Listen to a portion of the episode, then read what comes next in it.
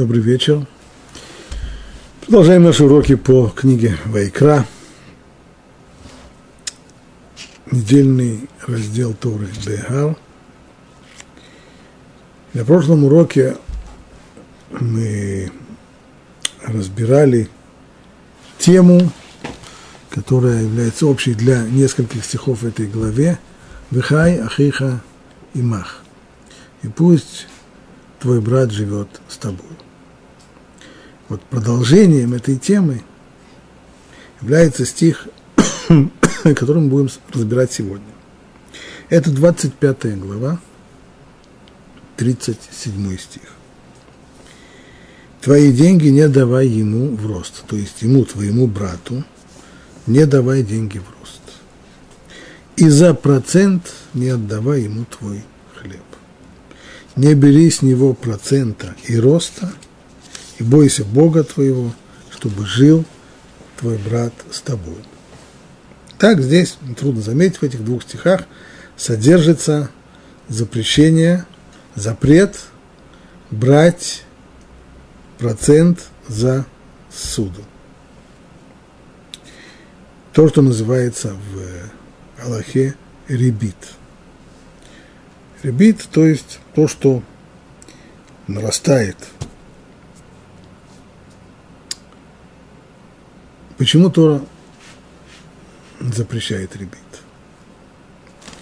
Наверное, в, в средние века или даже в начале нового времени мой вопрос показался бы диким, потому что тогда, в те времена, ростовщик, человек, который одалживает деньги под процент, считался одним из самых-самых э, отвратительных фигур в обществе.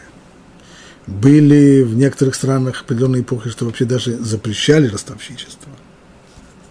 И уж даже если не, не запрещали, но общество относилось к ростовщику сверхнегативно. Кровосос, кровопийца, человек, который крадет у голодных людей изо рта последний кусок хлеба – Вся европейская литература полна отвратительных образов ростовщиков, как обычно евреев, начиная от э, Шейлока, шекспировского, ну и вспомним еще и в восточноевропейской, в русской литературе, не образ еврея, но старушка-процентщица из, э, из романа Достоевского. Э, человек живет на нетрудовые доходы, наживается на бедности других людей и так далее, и так далее.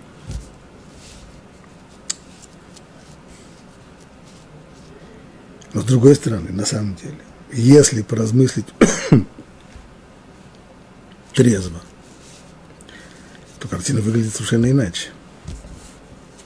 Ко мне обращается человек, просит у меня взаймы какую-то сумму денег. Что ему сумма, эта сумма денег? Он их хочет вложить во что-то. В ценные бумаги, в облигации, в какое-то дело. Я, если даю ему эти деньги взаймы, он получает прибыль. Так почему бы мне не попросить его поделиться немножко со мной прибылью? Ведь если бы я не дал бы ему свои деньги, то я бы их мог вложить. И тогда бы я получал прибыль. А теперь я помогаю ему, даю ему взаймы. Так почему бы ему не поделиться со мной прибылью? Что здесь, что здесь такого плохого, что здесь такого ужасного?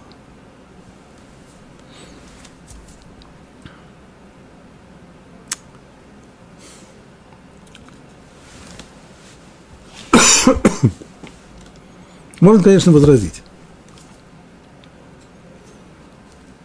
Во-первых, суды под процент дают не только тем, кто вкладывает их в бизнес. Это раз. Почему тогда с них брать деньги за, за суду?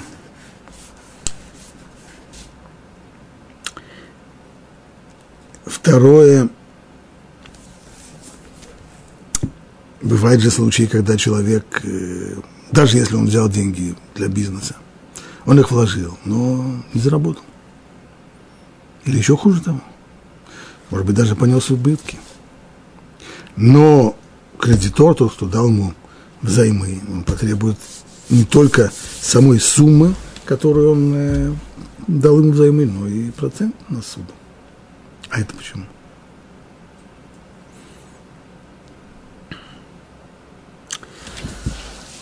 И снова, э, если трезво смотреть на вещи, то есть ответы на эти вопросы. В конечном итоге, что такое процент на суду? Если назвать все вещи своими именами, это, как определяют в наше время, это цена денег. То есть, в обществе есть масса-масса товаров. И каждый товар имеет свою цену. Есть особый товар – деньги. Деньги выделились из всех товаров тем, что они стали всеобщим эквивалентом. То есть при помощи денег происходит обмен. Мы сегодня не живем в обществе с натуральным обменом, в котором меняют литр молока на килограмм картошки. У нас весь обмен производится при помощи денег. Плюс деньги – это универсальный оценщик, то есть все остальные ценности всех остальных вещей оценятся при помощи денег. Но при всем при том деньги остаются товаром, только это особый товар, который стал всеобщим эквивалентом. И поскольку он товар, у каждого товара есть своя цена. Литр молока стоит столько-то. Килограмм картошки стоит столько-то. Есть вещи, которые не продают, есть вещи, которые сдают на прокат и тоже берут за них. Если человек берет машину на прокат, даже на день, то он заплатит на нее. Это совершенно нормально. Если человек арендует квартиру, то он тоже платит за нее. Почему? Потому что эта квартира не его. Эта квартира принадлежит другому человеку. Одна предназначена для аренды. И поэтому, если другой человек, хозяин квартиры, пускает кого-то жить в этой квартире, то вполне естественно попросить с него за это плату, арендную плату. Конечно же, если он позволит жить в этой квартире бесплатно, то это еще лучше. Замечательно. Но, по крайней мере, никто не смотрит на человека, который просит квартирную плату, просит арендную плату за, за комнату в гостинице или за квартиру, которую он сдает, никто не смотрит на него как, как на кровососа. А то же самое по поводу денег. Деньги – это тоже товар. Пользоваться им, если я даю кому-то мои, мои собственные деньги, попользоваться ими, то за то, что он их пользуется, он вносит мне арендную плату. Это и есть Ребит – это и есть процент на судок. Что же здесь ужасно? Что же здесь плохого?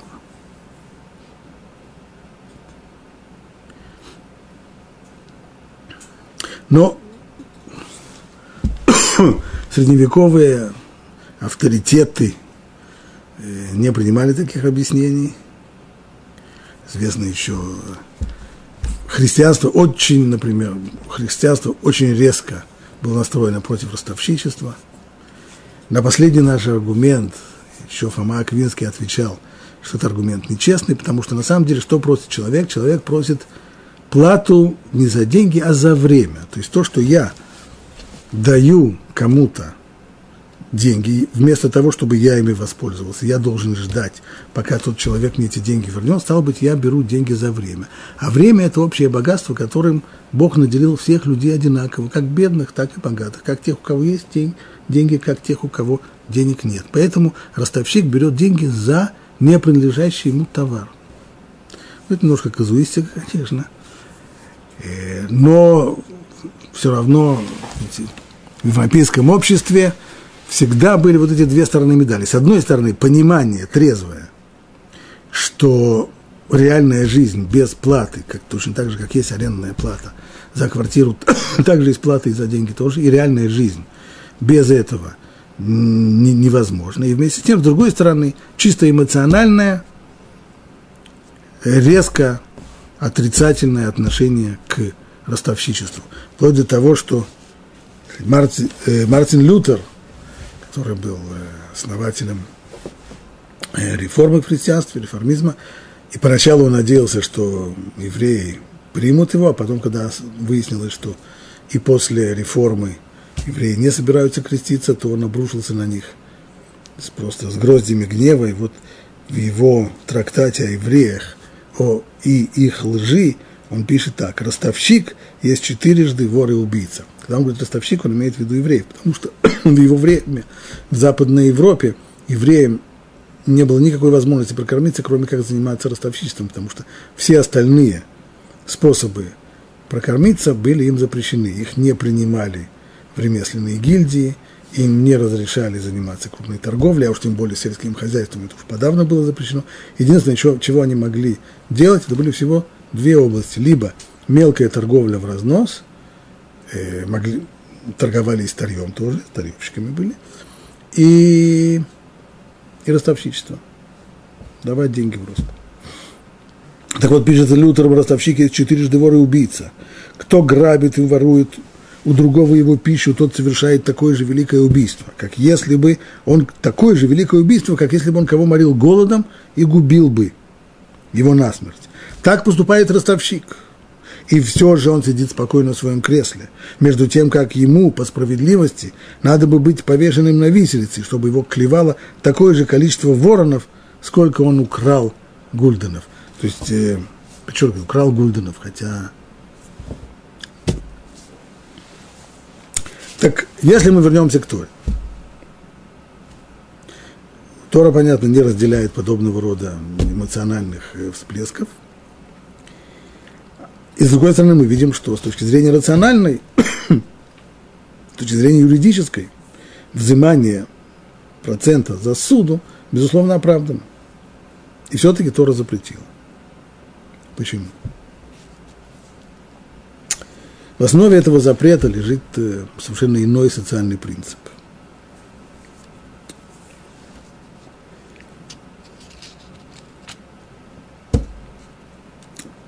Чем он заключается? Оправдание, ребита, оправдание процента за суду начинается с того, что это мои деньги. У меня есть эти деньги. Я сам мог бы их пустить в дело, и я вам не обязан а вот э, с этим нужно еще, это нужно еще обдумать. Это действительно твои деньги? Это твое? Лия Кесев, Лия Заав.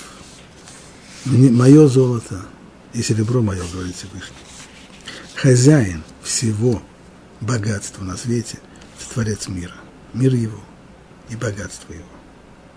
И если он дает нам – возможность заработать деньги, если он наделяет нас имуществом, то делает он это с определенными условиями, обуславливая тем, что мы часть этого имущества будем направлять на помощь другим. Будь то цдака, то есть безвозмездная помощь неимущим, будь то суда. И суды самые разные могут быть у нас есть эта обязанность. Здесь мое второе возражение было. Но, может быть, еще до второго возражения. Первое мое возражение было, я дал человеку свои деньги. Он заработал, он получил прибыль. Почему бы ему не поделиться со мной? Ну, значит, во-первых, мы выяснили, что это не совсем мои деньги. Это раз. деньги Всевышнего. Но все-таки он их мне дал в пользование. Дал их мне, а у того человека не было. И я ему одолжил, так почему бы, почему бы он не поделился со мной своими прибылями? А здесь есть снова новое понимание. Как объясняет Талмуд, есть известное талмудическое правило «мильве леоца нитна», то есть суда становится собственностью должника – когда кредитор дает человеку деньги, это не то, что... Есть две формы. Я могу прийти, вот я вчера уезжал из дома, я обратился к соседу и сказал, знаете, я уезжаю домой, мне не хотелось бы, чтобы какие-то вещи оставались у меня дома на ночь. И могу я у вас это оставить на хранение? Да, конечно. Эта вещь переданная на хранение. Это вещь моя. Вещь моя. Она не становится его. Может быть, я передаю вещь не на хранение, может быть, наоборот, ко мне придет сосед и попросит пылесос. Я ему даю пылесос. Пылесос не становится, он не приобретает этот пылесос, он пользуется моим пылесосом. Но деньги, которые даны в суду, они становятся собственностью должника. Это не моими деньгами он пользуется, а своими деньгами он пользуется. Поэтому прийти и сказать, э, ты на мои деньги заработал, получил прибыль, поделись со мной, это неверно. Деньги стали его. Я не мог, если мы договорились с ним, что деньги я ему даю на месяц, то я не могу посредине месяца прийти и сказать, э, верни их назад. Или даже, простите, э, скажи, пожалуйста, ты еще деньги, которые я тебе одолжил, которые я тебе дал взаймы, не потратил, а еще нет, может быть, ты мне дашь их обратно, потому что мне сейчас позарез нужно.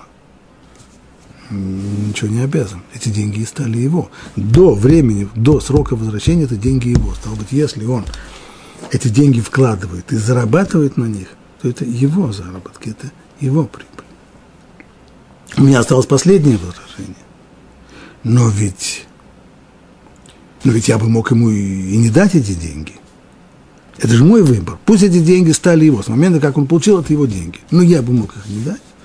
Поэтому почему бы ему не быть благодарным мне и не поделиться со мной своими прибылями, хотя бы за то, что я согласился ему дать эти деньги. Они стали его, и все остальное понятно. И снова, это не от моей это не моя милость, это обязанность. А именно, Тора обязывает нас давать суды евреям, которые обращаются к нам за помощью.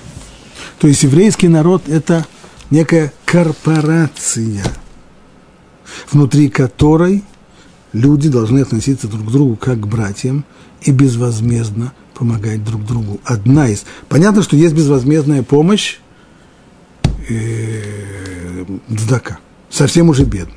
Но те, кто не совсем бедные, те, которым нужно деньги либо для того, чтобы закрыть минус в банке, либо для того, чтобы сейчас купить квартиру и потом расплатиться, либо для того...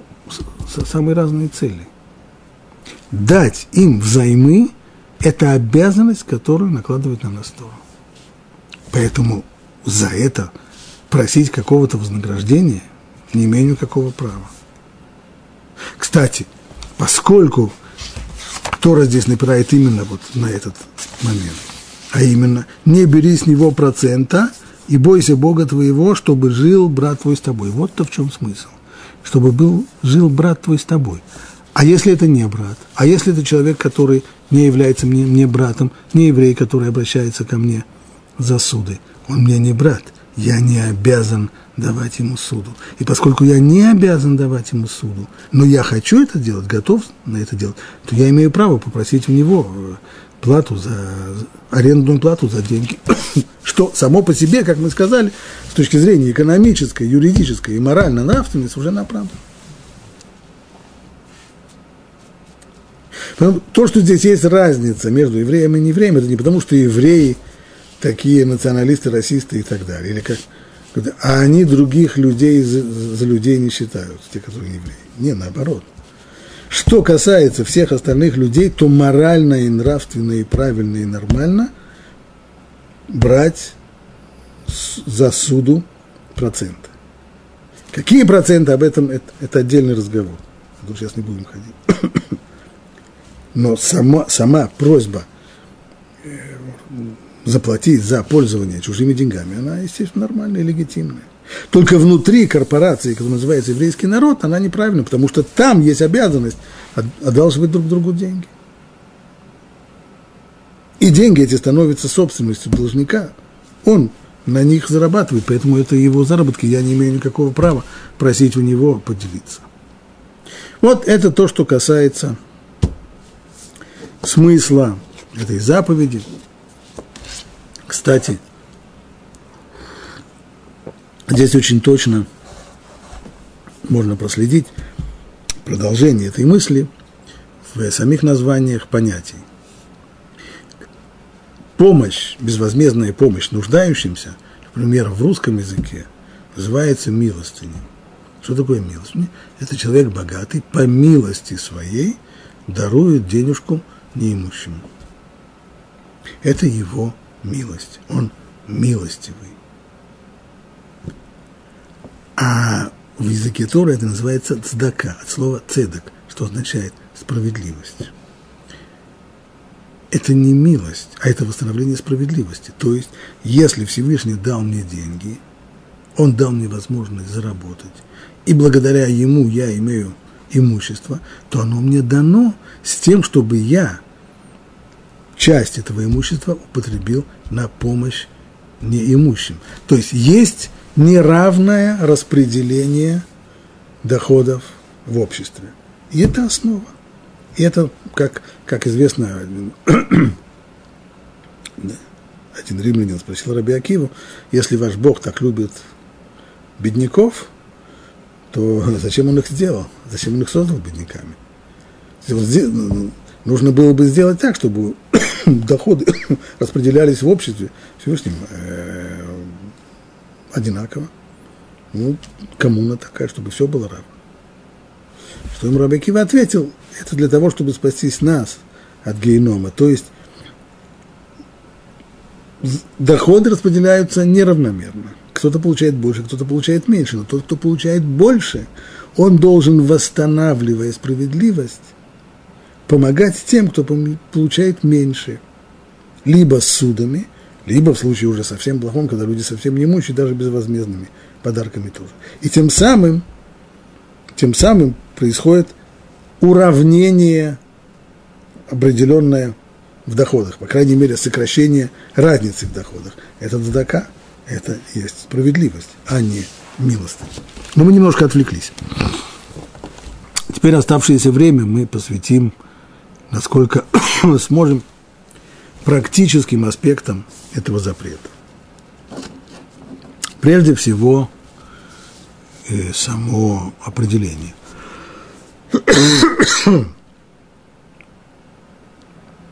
Тора запрещает давать в долг под процент, то есть когда дается в долг деньги, кстати, не обязательно деньги, это могут другие материальные ценности, и дается в долг 10, а возвращается 11-12, то налицо нарушение запрета Торы на процент, ребит. Причем это именно в случае по закону Тора именно в случае суды, то есть тогда, когда э, возникает долг, и этот долг носит характер суда, мы уже объяснили, чем отличается суда от, э, от другого вложения. Суда – это то, те деньги, которые становятся собственностью должника на время, до того времени, как он должен их вернуть. Даже не их не вернуть, он же не обязан те же самые деньги вернуть. Человек взял деньги в долг и не потратил их, он думал, что будет что будет покупать, если не покупал. И так у него деньги эти лежат. Он обязан возвращать те же самые деньги кредитору. Нет, может давать ему другие деньги. Ибо это деньги, которые он получил, они стали его имуществом, они не принадлежат кредитору. Так вот, если возвращается больше денег, чем э, было получено, то это запрещено. Причем запрет нарушает здесь не только кредитор, который получает этот процент, но и должник, который выплачивает этот процент. Оба нарушают запрет. Разные запреты, но нарушают. Но если, но если здесь не было суды, а здесь, ну, хотя бы в, в той ситуации, в которой человек попросил меня попользоваться моим имуществом. Попользоваться моим имуществом так, что он не стал. Например, он попросил у меня пылесос – этот пылесос не стал его собственностью. Он не может ни продать его, не уничтожить его. Сам не имеет права сдавать его в аренду другим людям. И если он после того, как он пользовался пылесосом, возвращает мне и еще вместе не дает мне второй пылесос, но дает мне еще какой-то подарок. Пылесос и шоколадку. Пылесос и бутылку вина. Это лучше, чем шоколадка то он не нарушил никакого запрета, я не нарушаю никакого запрета, если я соглашаюсь взять его подарок.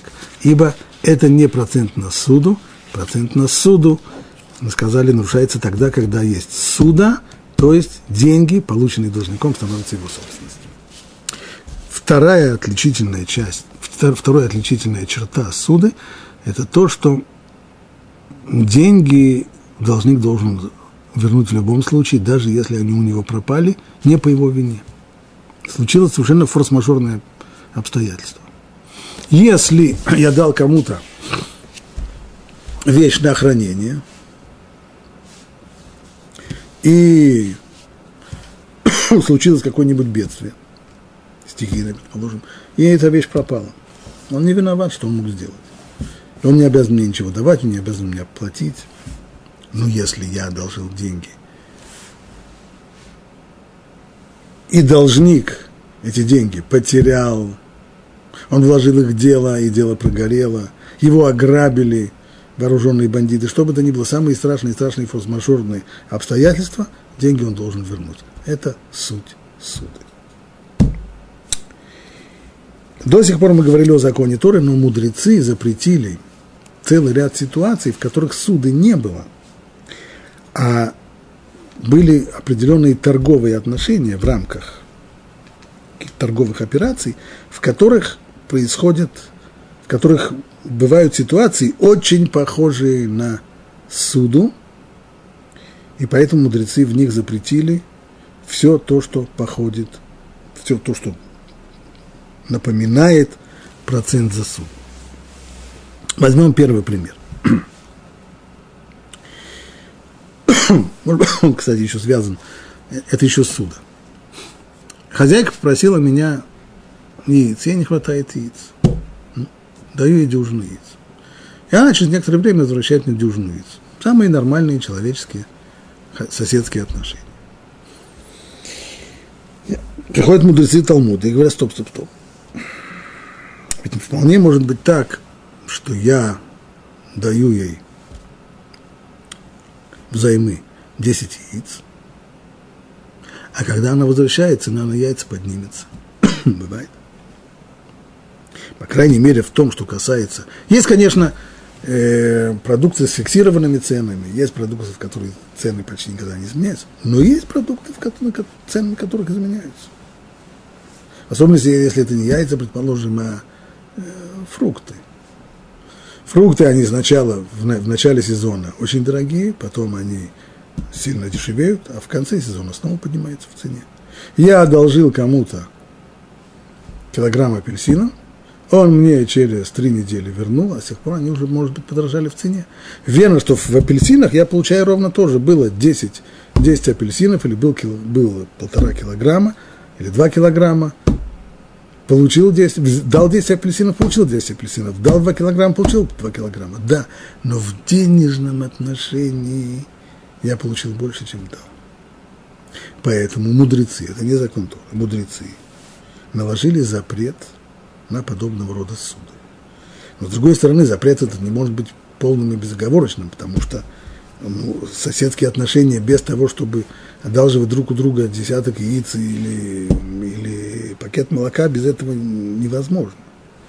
Поэтому есть два послабления, два ограничения этого запрета. Мудрецы его установили, мудрецы его ограничили. Первое ограничение. Если у человека, который просит, у него у самого этот товар есть, только в недостаточном количестве. Предположим, ей нужно – у нее есть два яйца, но ей нужно сейчас 10 яиц, потому что она собралась печь пирог, и яиц не хватает. В таком случае, когда у человека есть, то можно ему одалживать. Здесь мудрецы не запретили. Второй случай, когда есть фиксированная установленная цена. То есть такие вещи на рынке. На рынке их полно. Это не то, что сейчас у нас есть дефицит яиц, яиц не купить. И соседка со слезами на глазах обращается ко мне и просит помочь ей яйцам, потому что она должна делать пирог, у нее яиц нет. В, таком, в, в такой ситуации действительно это проблематично с точки зрения лохи. Но если на, э, ну, в нормальной ситуации, когда цена на яйца обычная и более-менее устоявшаяся, и в любом магазине яиц сколько угодно, приходи, бери. И почему она тогда идет ко мне, а не идет в магазин, просто ей лень. До меня дойти 4 шага, а до магазина идти 15 минут. Поэтому она и еще идет дождь, и ветер, и всякие прочие препятствия, она приходит. Но она могла бы точно так же пойти, пойти в магазин. Поэтому мы, в таком случае мы считаем, что подобного рода вещи, когда есть установившаяся, установившаяся цена и изобилие этих продуктов э, в торговле, то это все равно, что у нее есть уже яйца, и поскольку у нее, мы сказали, что тот, у кого есть этот товар, он может его одалживать. Все это я приводил к тому, чтобы задать серьезный вопрос, который в Аллахе обсуждается. А именно, долларовое судо в государствах, в странах, э, там, за пределами Соединенных Штатов Америки. Если доллары – это деньги, то я имею полное право одолжить другому 100 долларов. Конечно же, нельзя просить у него, чтобы он вернул мне не 102, не 104, не 120, 100 за 100. Даже, кстати, если тем временем доллар, если мы живем в Америке, я даю 100 долларов другому человеку, и он возвращает мне 100 долларов. Если я живу в России и даю кому-то взаймы тысячу рублей, и он возвращает мне тысячу рублей, то все, все хорошо, все замечательно. Даже если рубль тем временем девальвировался, он упал еще на несколько пунктов, и сегодня покупательная способность рубля понизилась. Если раньше я за рубль мог купить, если раньше за тысячу рублей я мог купить э, знаю, там, э, столько-то э, яиц, не помню, сколько сегодня стоят яйца в России, а когда они возвращают эти тысячу рублей меньше яиц, это нас не волнует, потому что не, дело не в покупательной способности, а дело в номинале. 100 тысяч рублей ушли, тысяч рублей вернулись, здесь не было процента, здесь все чисто. Так если доллары и в России, и в Израиле, и в других странах, которые не являются Соединенными Штатами Америки, там, где есть своя национальная валюта, но вместе с тем ходят и доллары. Можно ли одалживать доллары? Ведь вполне может быть, что я одалживаю человеку доллары, когда доллар у нас стоит сегодня один доллар, там, 3 шекеля 85 агурот, а когда он мне будет возвращать, доллар будет стоить 3 шекеля 95 агурот. То есть на каждый доллар будет прибавка в 10 агурот. Если доллар – это товар, то это точно так же, как э, то, то, то, точно так же, как давать взаймы молоко, э, яблоки, апельсины и так далее. Если мы скажем, что доллары – это деньги, то тогда никакой проблемы нет. Мнение большинства ведущих авторитетов, что за пределами Соединенных Штатов доллар – это товар. То есть, как когда мы определили, что такое деньги, деньги – это тот товар, который выделился среди всех товаров и стал всеобщим эквивалентом. Так вот, всеобщим эквивалентом в нашей стране, в той, в которой мы живем, является местная валюта, какая бы она ни была плохая. Но она здесь местный эквивалент. А все остальное по отношению к ней товары. Да, есть деньги, товар, деньги, товар, деньги. Товар, деньги, товар. Кто помнит эти страшные формулы прошлого.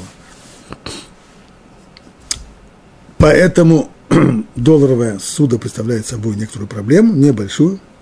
Каким образом она решается, мы уже сказали. Можно одалживать товары друг другу при условии, что товар у должника есть. Стало быть, если у должника есть хотя бы несколько долларов, то можно, одалжив, можно давать ему взаймы долларами. Если нет, то нельзя, тогда он должен обзавестись долларами. В крайнем случае, если кредитор хочет ему помочь, то он может сначала дать ему в подарок долларовую какую-нибудь купюру, 1, 5, 10 долларов, сколько там уже. А после этого дать ему взаймы. Теперь, вот теперь перейдем к проблемам, которые возникают в торговых операциях. Прежде всего, это покупка в кредит. То есть, если я прихожу в магазин, и мне говорят, вот купите, у нас есть замечательный холодильник, стоит всего тысячу долларов, дешевле грибов. Я спрашиваю, а в рассрочку? Да, пожалуйста, за 100 долларов в месяц на год, то есть получится в рассрочку, я должен заплатить 1200 долларов. А если бы сейчас заплатил наличными, то тысячу. Здесь нет суды. Но здесь возникает долг. Долг не из-за суды, а долг в ходе торговли. Когда я купил холодильник и получил его себе, холодильник стал, он перешел в мое владение. А как же это он перешел в мое владение, если я деньги не заплатил? Я только дал в рассрочку, это означает, что, по сути дела, продавец дал мне деньги в кредит. Продавая мне этот свой холодильник в кредит, он дал мне суду. И за то, что он дал мне суду, за это он взывает, взимает с меня лишних 200 долларов. Это абсолютно запрещено. Делать так нельзя. То же самое с другой стороны. Если продавец предлагает мне скидку за предоплату. То есть он говорит так, товар, который вы заказываете, он будет через два месяца. И будет он стоить 1100 долларов. Если вы мне заплатите сейчас, не, не аванс, не задаток, а всю сумму, то вы получите скидку в 200 долларов, обойдется вам всего в 900.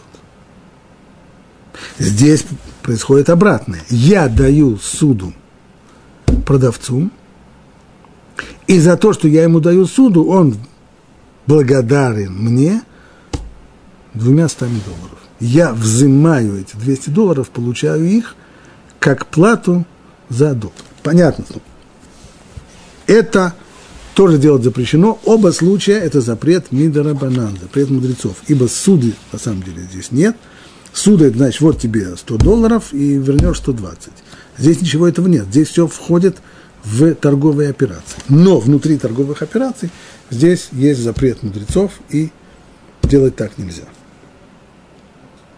А как быть, если мне нужно купить в кредит, и никто... Здесь единственная возможность – это воспользоваться ТРСК. И вот как раз пришло время объяснить, что такое ТРСК. Мы уже говорили, что есть обязанность помогать евреям беспроцентными судами. Это заповедь Торы – давать беспроцентную суду – но эта заповедь Торы существует только тогда, когда деньги у меня есть. А если у меня нет? А нет, и суда нет.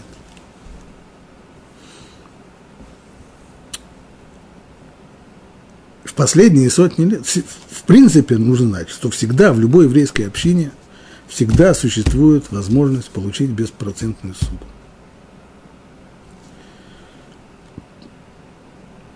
В любой общине обычно бывают организации, которые называют Гмах – это аббревиатура Гмилут Хасадим, безвозмездная помощь, в которой, в зависимости от э, нужд человека и благосостояния этой организации, можно получить беспроцентные суды на самые разные цели.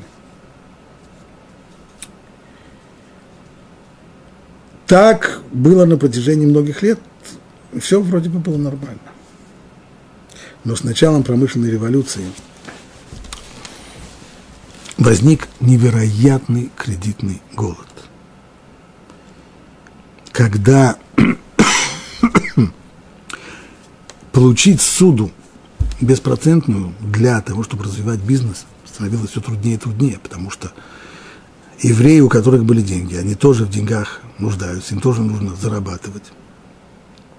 И поэтому они часто пользовались возможностью эти деньги давать, давать на них суды неевреям, с которых можно получать процент на суду.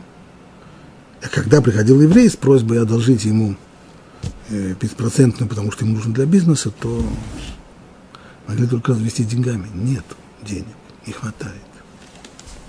Вот этот вот кредитный голод, он просто душил малый и средний бизнес. Ну, люди богатые, у которых был большой бизнес, они в кредитах не столько нуждаются, они, у них есть деньги для того, чтобы вкладывать в дело. И даже если им не хватает этих денег, то они имеют хорошие связи с банками, в которых они могут получить э, серьезный кредит, у них проблемы не было. Но для мелкого и среднего бизнеса это было очень-очень тяжело.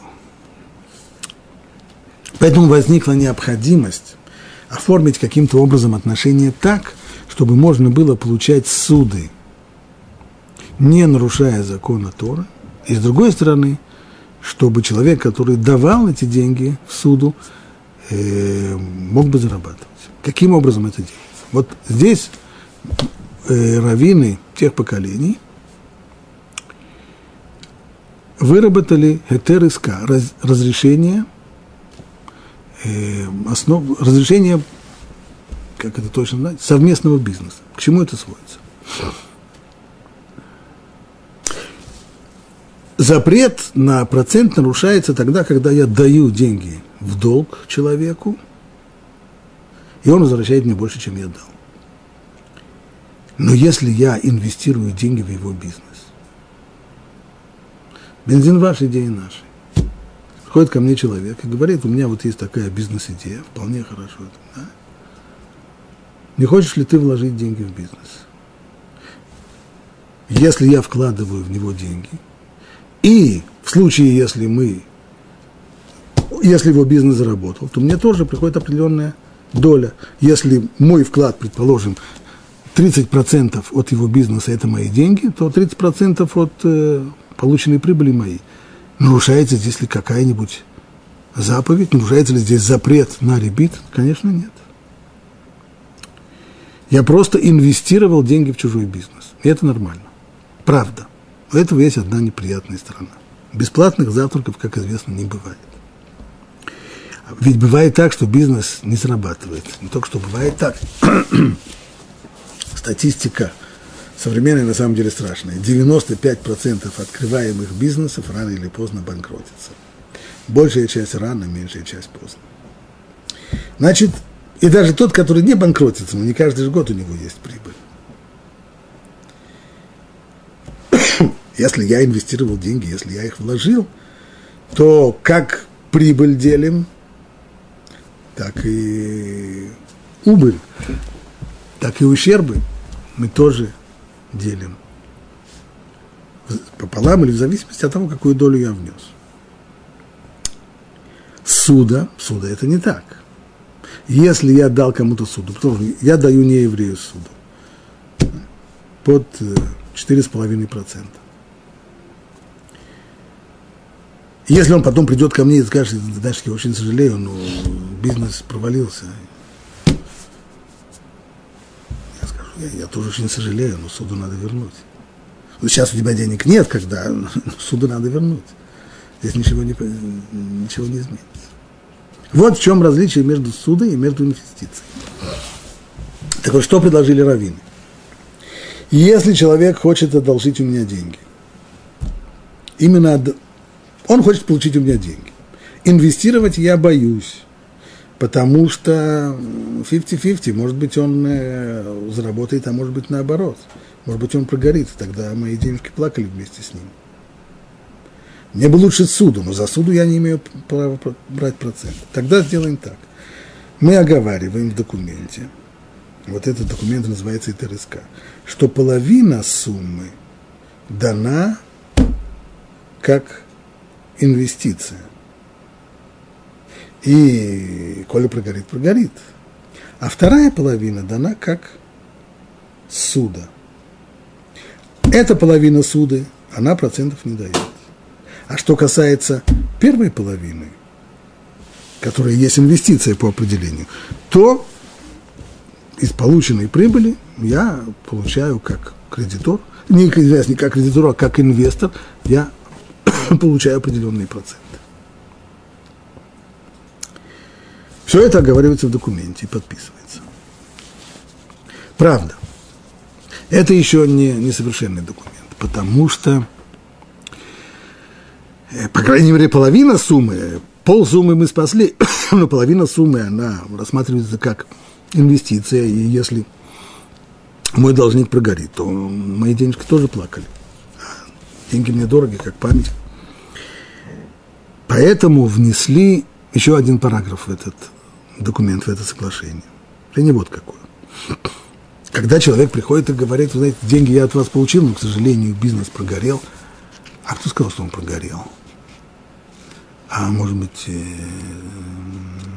фантазирует?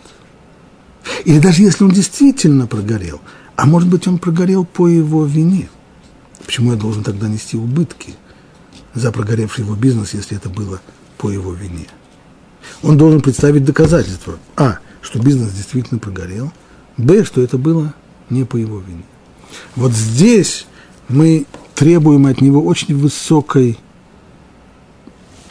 планки доказать, правдоподобности доказательств. То есть в этом документе ТРСК указывается, что если, должны, что если получающий деньги, то есть работающий, здесь есть у нас два э, пайщика. Один – это финансирующий компаньон, а второй – работающий компаньон. Так вот, если работающий компаньон приходит и говорит, что, вы знаете, к сожалению, я обанкротился, нет прибыли, даже убыток получился, то в нашем документе записано, что в случае подобного рода утверждения он должен привести двух кошерных свидетелей, которые покажут в суде, что действительно был убыток, не было прибыли, и произошло это не по вине должен, э, работающего компаньона. Либо, если не удается привести двух свидетелей, а заранее понятно, что это совсем не просто привести двух свидетелей, которые могут действительно в суде показать, что, что, был, что был здесь ущерб и что это произошло не по вине работающего компаньона. Есть еще один вариант – клятва. Можешь поклясться. Ну, а это уж совсем мало реально, потому что отношение к клятве супер отрицательное, и приличные евреи не клянутся. А дальше есть еще один пункт, что если я хочу от всей этой головной боли избавиться, то я могу избавиться. Каким образом? Не приводя свидетелей, не приводя, не, не, не, без всякой клятвы. А если я верну ту сумму, которая была половинкой инвестиции, и плюс фиксированный процент заплачу за нее, предположим, 4%, то тогда инвестор не будет ко мне иметь никаких претензий. Хотя на самом деле мы, когда строили с ним бизнес-план, то речь шла о, о прибылях в 20%. Это очень может быть. Но на случай, если будут ущерб, если будет убытки, то тогда мы договорились, что если он заплатит мне, вернет мне всю сумму и заплатит мне еще 5%, то у меня больше претензий к нему нет. Вот эти пункты, они вносятся в разрешение, которое называется ЭТРСК. ЭТРСК не способ обойти закон, а это способ осуществлять экономические связи и кредит, и обеспечить возможность кредита и уменьшение рисков таким образом, что это не противоречит закону, не противоречит Аллахе. Но здесь нужно знать одно серьезное ограничение, которое, к сожалению, людям мало известно. Этер СК, так он называется, если мы буквально приведем, это разрешение, но это не разрешение на суду, это разрешение ИСК, ЭСИК, то есть разрешение на бизнес, на совместный бизнес, разрешение на совместный бизнес. Если человек берет суду у другого еврея под проценты и делает это для того, чтобы заработать, для какого-то бизнеса или для заработка своего, и они подписывают вот это вот соглашение ТРСК, тогда все чисто, все кошерно. Но если человек хочет взять деньги под процент у еврея для того, чтобы оплатить э, поездку за границу, или еще какое-то приобретение, то есть то, называется потребительский кредит. Вот здесь вот это разрешение не срабатывает. Оно только для бизнеса исключительно. Оно не для того, чтобы оправдать не для потребительского кредита, не для того, чтобы оправдать приобретение вещей, которые человек не может купить за наличные.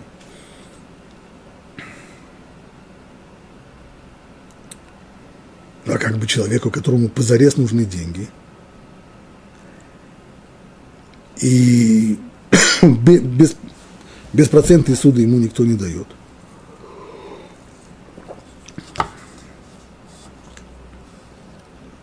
Некоторые раввины разрешают, если у человека есть, даже если сама, вот эта сама сумма, которую он просит, она сама на потребление.